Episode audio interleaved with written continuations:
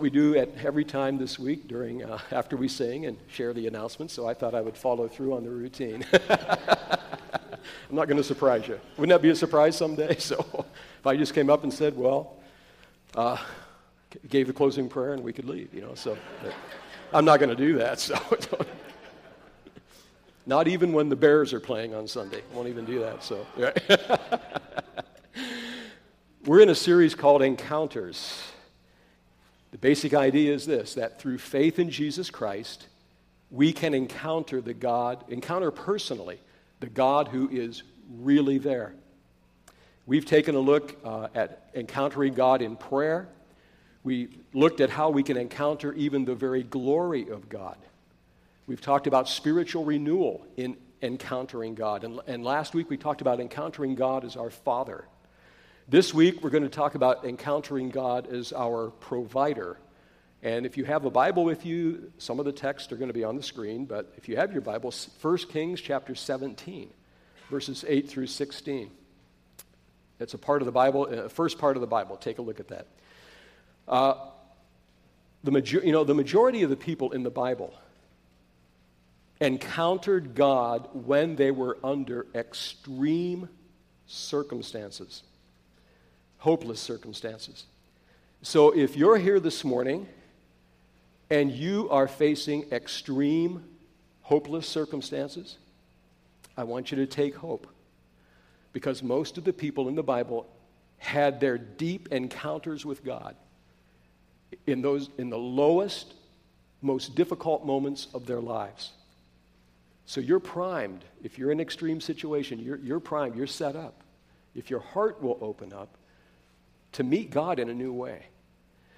Now, there is no story in the whole Bible that I know of that is more extreme than the story of the woman that we're going to take a look at this morning. A little bit of the background. The time is 850 BC. There's a great prophet in Israel named Elijah. Israel as a nation has rejected God. They have begun to worship the God of their queen, her name is Jezebel. She's married to King Ahab. And Jezebel, she was from neighboring Phoenicia. Ahab had married not someone who knew about God, he, he reached out and married someone from a nation where, well, their God was Baal. And so Jezebel, she began to lead the, the nation toward the worship of Baal. And it was pretty easy for her to do that because Baal was he was the god of rain. He was the god of the weather. And when you live in agricultural societies where your whole life depends upon what comes up out of the ground, well, Queen Jezebel was able to, to promote Baal as the god of rain, and she was able to promise the people of Israel uh, greater crops, fuller bins, and more food on their tables than they, they would have ever had before if they would just switch gods. And so that's what the people began to do. Well, God sent the prophet Elijah to challenge the god Baal head on by announcing that instead of Israel experiencing fuller plates and fuller tables than they've ever had, the God of Israel was going to declare a three year drought. There would not be a drop of rain that would fall on the land of Israel to show that Baal is not God. There is one true God who is the provider and the creator and the sustainer of all humanity. And that is the God Yahweh, the God Jehovah. That's his name in the Old Testament. And then God did one further thing to make this point. As the rivers and the streams quickly began to dry up and the situation got desperate, Verses 8 and 9 of 1 Kings chapter 17 say that God, God sent Elijah into Phoenicia, uh, right into the center of Baal territory, Baal worship. He sent him to a small remote village named Zarephath, where, God, where God's prophet, his needs would be met, that entire three years of drought would be met not by the God Baal sending rain but God had a different plan to meet his needs. And it all involved his, a destitute widow woman. Now, the least, eh, eh, eh, the least unlikely person to be able to support Elijah during a drought and a famine would be a single parent widow with a son to support during a drought. Her husband was dead. There was no longer a breadwinner in her house. There was no Social Security. There was no uh, local social services. There was no Medicaid. She had nothing to rely upon. She was a woman with crushing burdens to bear. And yet, that's the person that God sent Elijah to to be supported and sustained for three years during a drought. Now, we pick up the story in verse number 10. Elijah comes into the town and he sees the widow gathering sticks, firewood. And so he calls to her and he asks her that if she would get him a cup of water. Now, water was scarce, obviously, but she agreed to do that. And as she goes to get the cup of water, Elijah calls out something else. Verse 11 And also bring me a piece of bread, please. Now, that was going to be a little bit too much. Because, and then she turns to him in verse number 12 and says, I don't have any bread. I only have a handful of flour uh, in a jar and a little bit of oil in a jug. And the reason I'm out here gathering these sticks, I'm going home and bake our last meal, and then my son and I pretty much, we're going to starve to death. Now, she had perceived that Elijah was a prophet of Israel's God. But you know what she was probably thinking?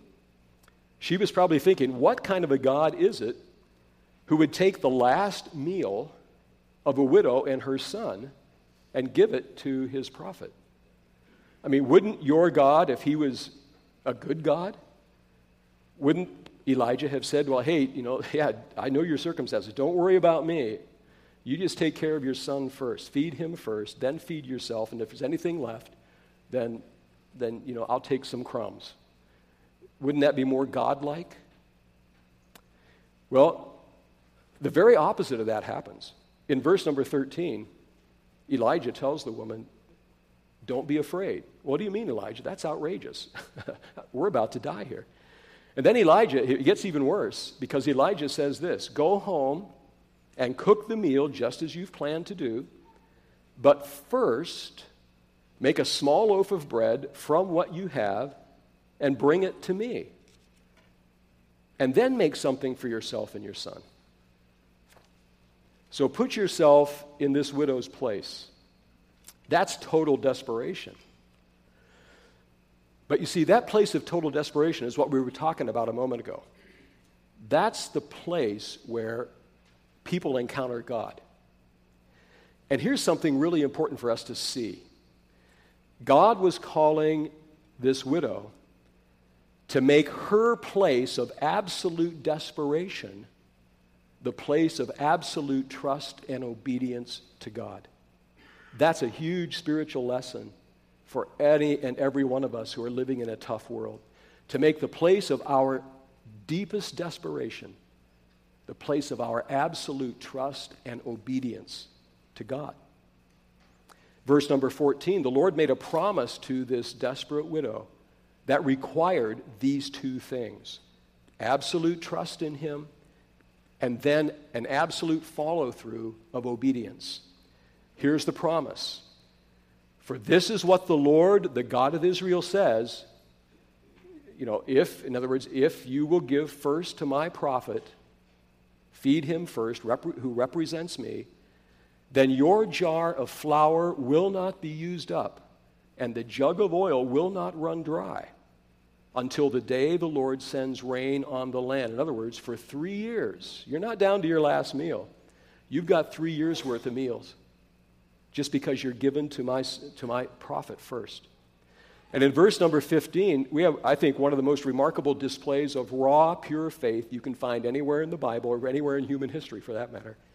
A destitute widow, a single parent, this is what it says. She went away and she did as Elijah had told her. Now, her faith was real. And you know how we can always test and tell when faith is real? When obedience is the follow through. In other words, we can say we love this book and read it and just get all spiritual about it and weep over it and everything else. But when it comes down to it, the real test of whether we believe this or not is whether we're going to obey it and do it. Uh, and she did it. And 15, verse 15 shows that God was good to his word. The result of her faith and obedience. This is what it is. So there was food every day of the next three years for Elijah and for the woman and for her family. For the jar of flour was not used up, and the jug of oil did not run dry, in keeping with the word of the Lord spoken by Elijah. Now, let's pull this together a little bit and sort of see what, what is God teaching us today. Well, this woman gave first to the Lord, and there were two results, two results that we see coming out of that. Number one, her giving supported the work of God and the Word of God by enabling Elijah to continue his ministry during that, those years of drought, to bring God's message to Israel, to call Israel to come back to God. And if ever there was a time for, if ever there was, there was an important time for a prophet to be doing his work, it was during this time when Israel was just following after another God. The second result by her giving first to God, she and her son's needs were met by the Lord during that entire drought. Now, there are a lot of lessons we can take from this widow. I mean, there's a ton of sermons that could be preached from this. I mean, God will never fail, God's resources are inexhaustible. He's the God who can do impossible things when you're in an impossible situation. But the one we're going to look at this morning, very specifically, is that God is, He wants to be our provider. It's a, in a very practical way. And so we're going to look at three things that we learn specifically from this widow over the next few minutes. Number one, first of all, everyone in this room takes seriously the responsibility to work hard to make a living and to make ends meet, to keep food on the table for yourself and your loved ones. Just like this woman, you are out there every single day gathering sticks so that you can, you can build a fire and put food on the table. And everyone in this room I know is out there. Take it seriously, take it with great responsibility. But here's what this woman's teaching us that the most responsible thing you can do financially in providing for the needs of yourself and your family is to give to God first. Stated another way, the most important thing that you can do in making a living, in succeeding in your career, your job, is to make your first financial priority giving to the support of the spreading of God's word and God's work as part of the local church family where you are gathering, where you're part of the family, pooling the resources, giving to God first as a whole church family in order to keep the ministry and work of God going in a very, very, very desperate world. In his first sermon, Jesus, Matthew chapter 6, the Sermon on the Mount, he was talking to the people there who were struggling to make ends meet. They were struggling for food and clothing and shelter.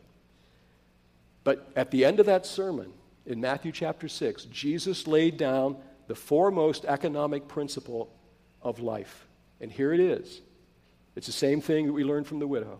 Verse 33 Seek first the kingdom of God and his righteousness, his goodness that means seek to bring the kingdom of God to the earth and, and to fill the earth with his goodness and grace and love and to represent God in this messed up world. Seek the kingdom of God first. And all of these things, the things he's been talking about, were food and clothing and shelter. All of these things will be supplied to you by my Father in heaven. And when Jesus talks about giving to God first, he's referring back to the centuries of teaching from the lips of prophets who gave us the Word of God, the Scriptures, all the way back to Abraham, the father of the people of Israel. Hebrews chapter 7, verse number 2 says this Abraham gave the first 10% of his income, his tithe, the tenth of his income, back to the Lord. He gave it to the, to the priest of God. His name was Melchizedek. So that the word and the work of God could be sustained in the earth and the kingdom of God could continue to expand.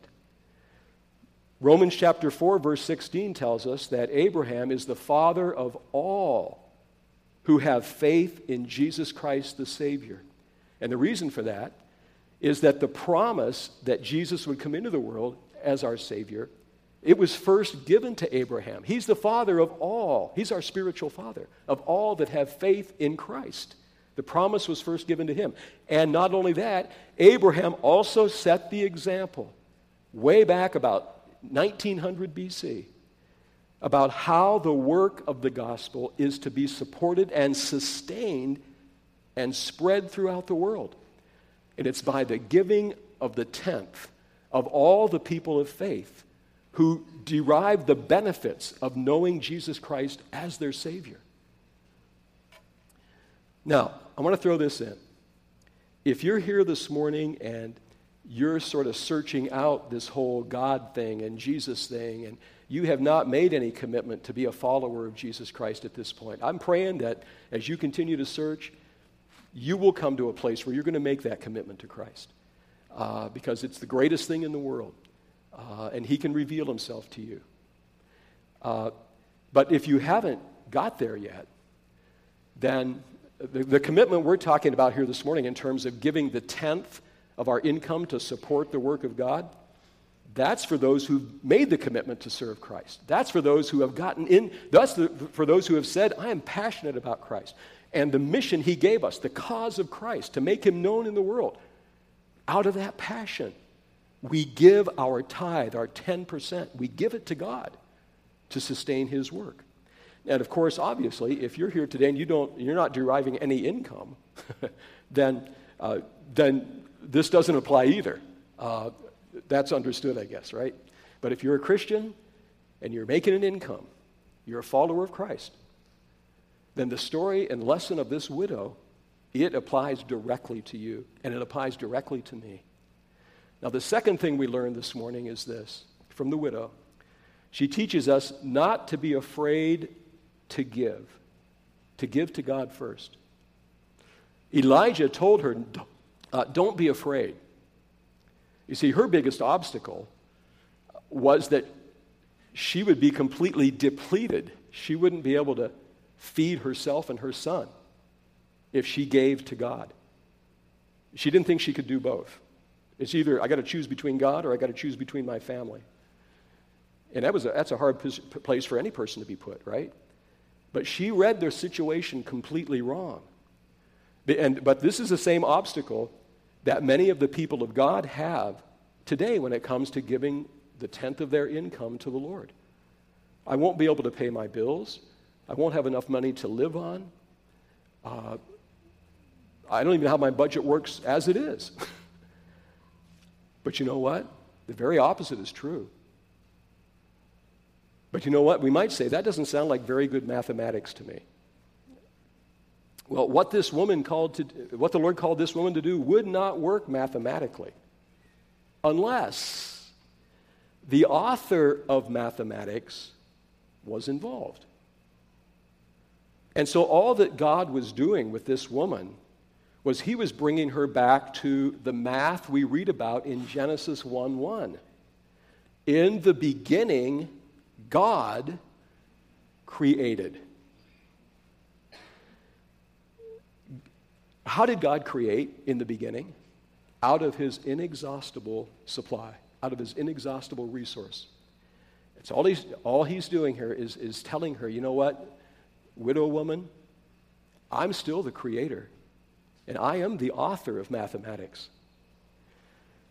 Now, God believes in the math of balancing budgets and financial planning and career planning, and God calls us to that. That's part of our financial responsibility. And we get the idea that this woman was doing all she could in a practical way from her side, from a mathematical point. She was doing everything she could to conserve her needs, her resources.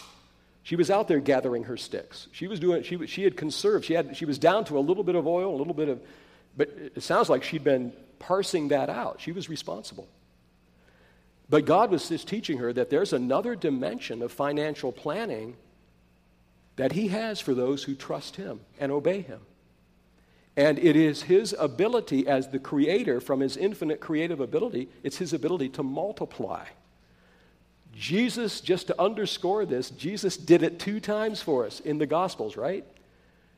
He fed 5,000 people, plus the women and the children, maybe 15,000 people. He did it out of a little boy's lunch of a few fish and a few pieces of bread. He's the creator. He multiplied it. And there was a, several baskets left over. He did it again with 4,000. He's the creator. He's the author of mathematics. That's what he's teaching the woman here. And that's what he's teaching us. In, now, here's the third thing the widow, the widow teaches us. And this is really important.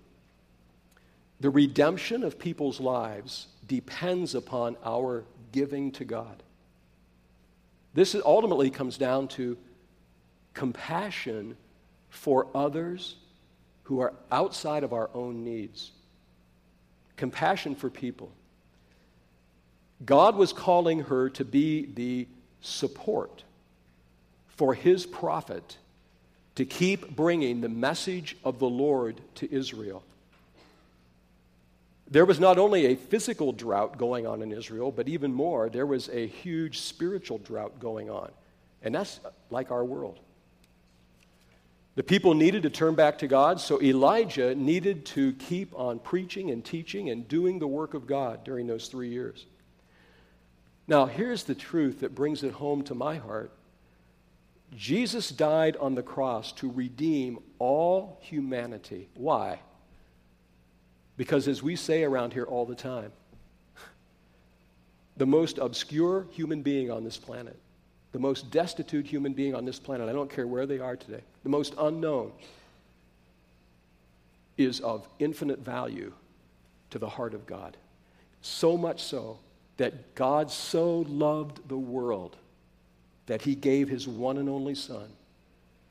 He sent him to the cross to pay the price of our redemption, the redeeming of our lives to be healthier here and to be healed and saved, and, but for all of eternity too. Jesus died to give spiritual bread and physical bread to a starving world of people that he loves, your neighbors, the people you work with, as well as the people on the other, part, other nations of the world. And he's called us to love people just like he does. And the giving of our 10% extends what Jesus did on the cross. If we do not give our 10%, we hold back, we confine, we limit, we restrict the message of the cross rather than extend the message of the cross. Let me say it just really plainly like this Our giving adds to the number of people who will be redeemed. Adds to the number of people that will be redeemed and will someday be in heaven. Our giving is strategic to that, folks. Our not, if we do not give, then that is going to subtract from the number of peoples that are going to hear the gospel and receive the gospel and whose lives are going to be redeemed both here and for eternity. So, this is huge, huge commitment that, that God has asked us. But you know what? That doesn't surprise me that a God who so loves the world and who's called a group and has redeemed a group of people out of that love, and then he turns around and asks us to share in his love, it doesn't surprise me a bit that he would say, Hey guys, I know you're going to work hard, but I'm going to ask you to take 10% of what you earn and I'm going to ask you to invest it in the kingdom of God, invest it in the redemption of people's lives. It doesn't surprise me that we serve a God like that. It does come down to love. Now, I want you to, here's another way. I was thinking about this. How do we illustrate that? Well, Jesus in Matthew 6 19, that same Sermon on the Mount, he said, Don't lay up treasures on the earth. But lay up for yourself treasures in heaven where raw, uh, moth, uh, rust and moss, they, they can't get in there and corrupt it. They can't destroy it. Uh, he isn't against savings accounts and retirement planning. That's not what that's about. But, but he is saying this in all of our financial doing and doing, do this first. Give 10% to God. Invest in the kingdom. Why? Because what, what are those treasures that can't be destroyed? Well, we know they're not material. What are they? They're people. They're redeemed people. That, those are the treasures that will fill heaven. And you and I, by our giving, are going to add to the number. Uh, think about this. Maybe the, the, way we can get our minds around this. Uh, how many of you have played the game Monopoly before? Okay? Uh, most everybody. Uh, okay, there, oh, yeah, there we go. Okay, good. Want to make sure that was back there. Uh, now, I know board games aren't quite a, is there a, I'm sure there's a computer game uh, of Monopoly too, right? Okay, anyway, well, that's, that's a different story. But I'll research that later.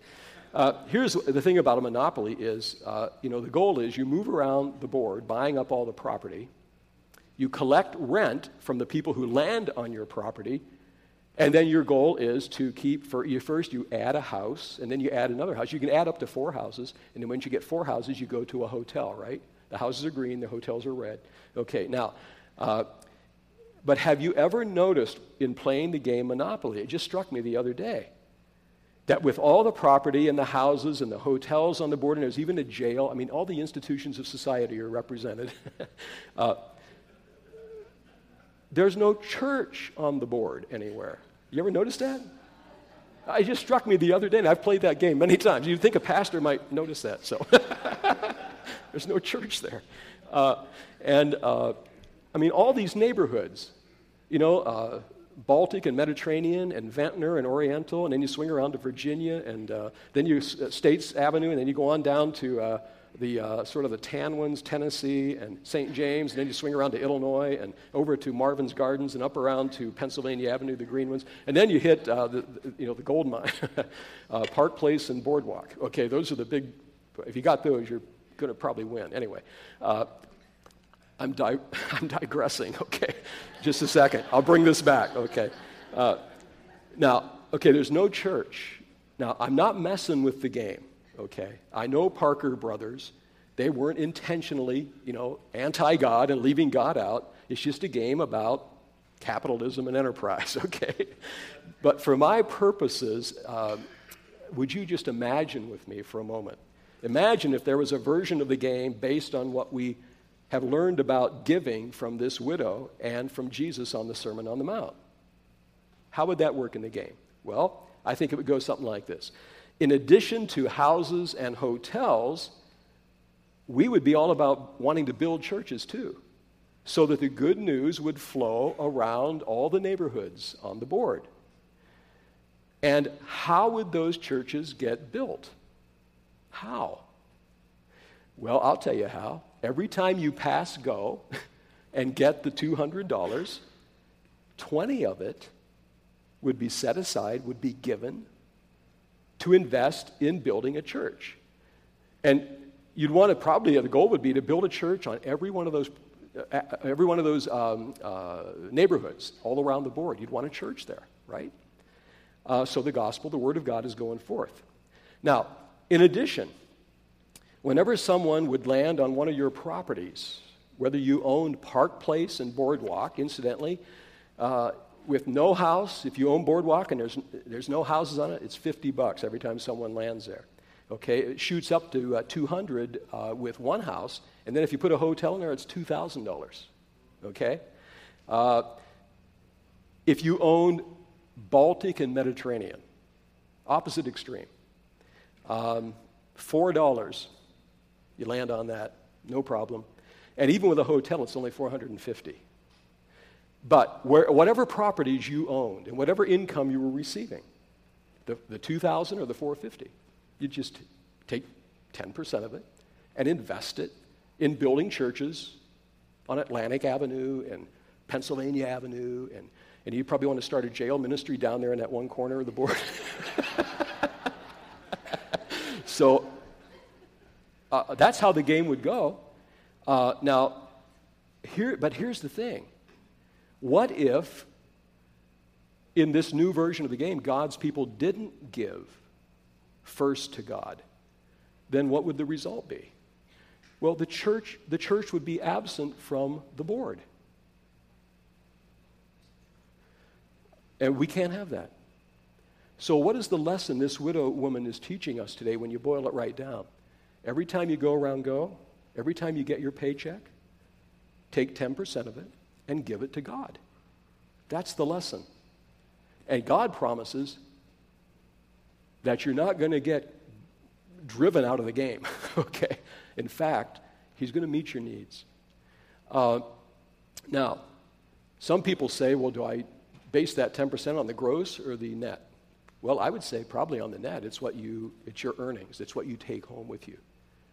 Um, so, I'm begin to wrap it up here this morning, but if Elijah were here today, you know, Elijah was one of those boldest of all the prophets, and he would never back down from a challenge.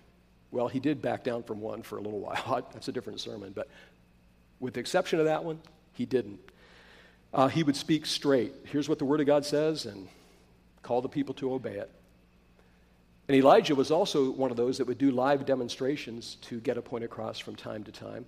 And that's a different sermon, too, because he had that, you know, you can read about in the next chapter, 1 Kings 18, where he was on Mount Carmel and he was there with 450 prophets of Baal. And was a, this was the big showdown. Uh, and they built an altar, and that's, you know, they were supposed to pray and call down and make Baal uh, come down and, and consume this altar. Well, they prayed and prayed and prayed, nothing happened. Then God prayed to, then Elijah prays to God, and God just comes down and consumes that. Anyway, that's a different sermon. Here's the point I'm making it was a live demonstration. Now, I'm, here's a visual way this morning for us to, to get another grasp on how, on a deeply unsettling spiritual condition in the church in the United States.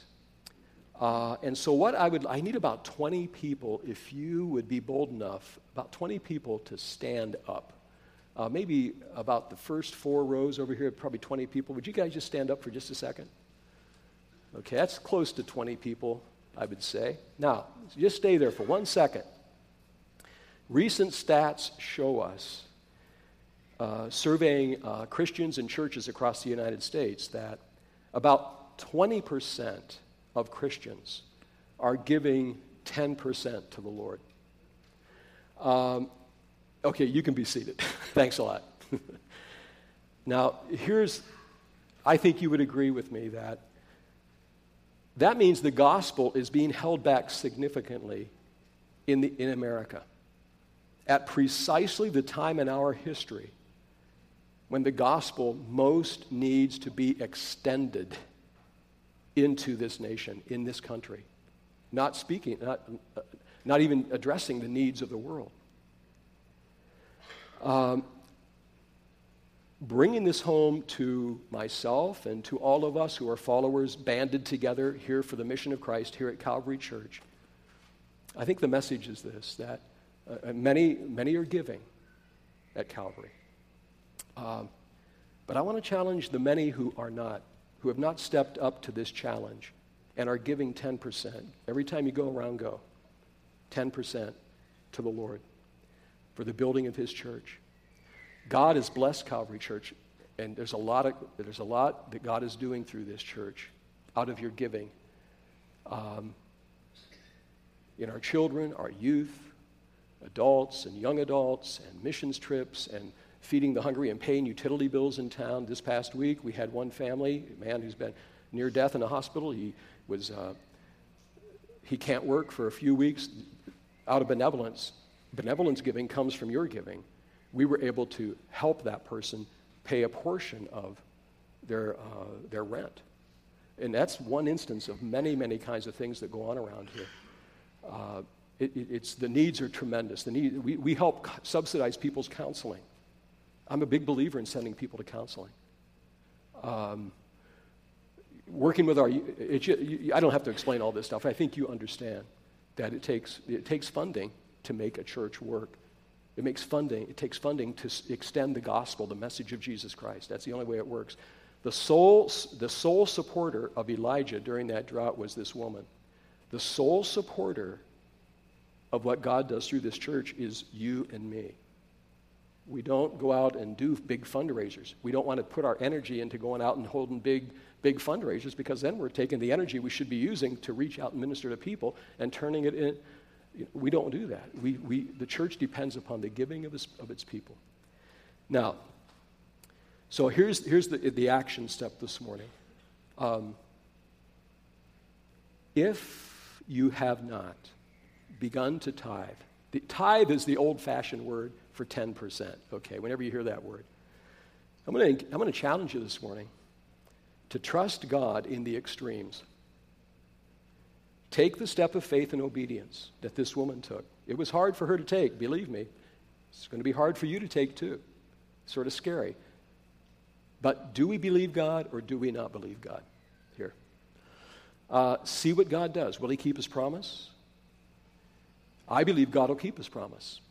And the result will be that not only will God's kingdom continue to move forward greater than ever before, but so will you. So will you. It's the best deal going. Your flour and your oil, they won't run dry if you give to God first. Now, if you're here this morning and you are just seeking out Christianity, well, what you've heard this morning is an explanation of one of the commitments that we make when we become a follower of Christ. So if you're considering becoming a follower of Christ, this would be one of the things that you would be wanting to consider today. But the cause is worth it. It's worth it. Um, and the final word to, the, to, to us as Christians this morning is this just every time you pass go, uh, give, your, give your 10% to God. Every time you pass go. Let's pray. Heavenly Father, we're thankful this morning for your word, your truth. And Lord, you get right down into the practical realities of our lives. Lord, you know the extremes of every person in this room in all areas of our life, not just the financial area, Lord, but you know the stresses and the, you know the, the sorrows, you know the losses, you understand all these extremes. I pray, Lord, that you will help us to learn from this widow that to make the place of our desperation to turn that into the place of our trust and our obedience. And Father, uh, I pray this morning as there are those here who are just thinking right now, Lord, about this challenge of a new challenge in their financial view of life to give to you first. Lord, I pray that you'll give them the confidence and the encouragement to take this step. And, uh, and Lord, that we can all rejoice together in the, in the in, in, the extending of the gospel into the lives of many, many, many, many other people for the glory of Christ. And when we stand in your presence someday, Lord, we, I believe, will say, every cent I gave, invested in the, in the gospel, to spread it to people, every cent I gave, more than worth it when we see people standing there. So, Father, help us to live with the, the with that same value system that you were speaking about, Lord, when you talked about laying up treasures in heaven. And uh, so, Father, uh, guide us and bless us. Continue to use us. Lord, thank you for every person who is part of Calvary Church. And, and Lord, just uh, be with each one in the struggle to make ends meet. And Lord, we're going to give you praise and we're going to give you thanks for these things. In the wonderful name of Jesus our Lord. Amen. Amen. Amen. Well,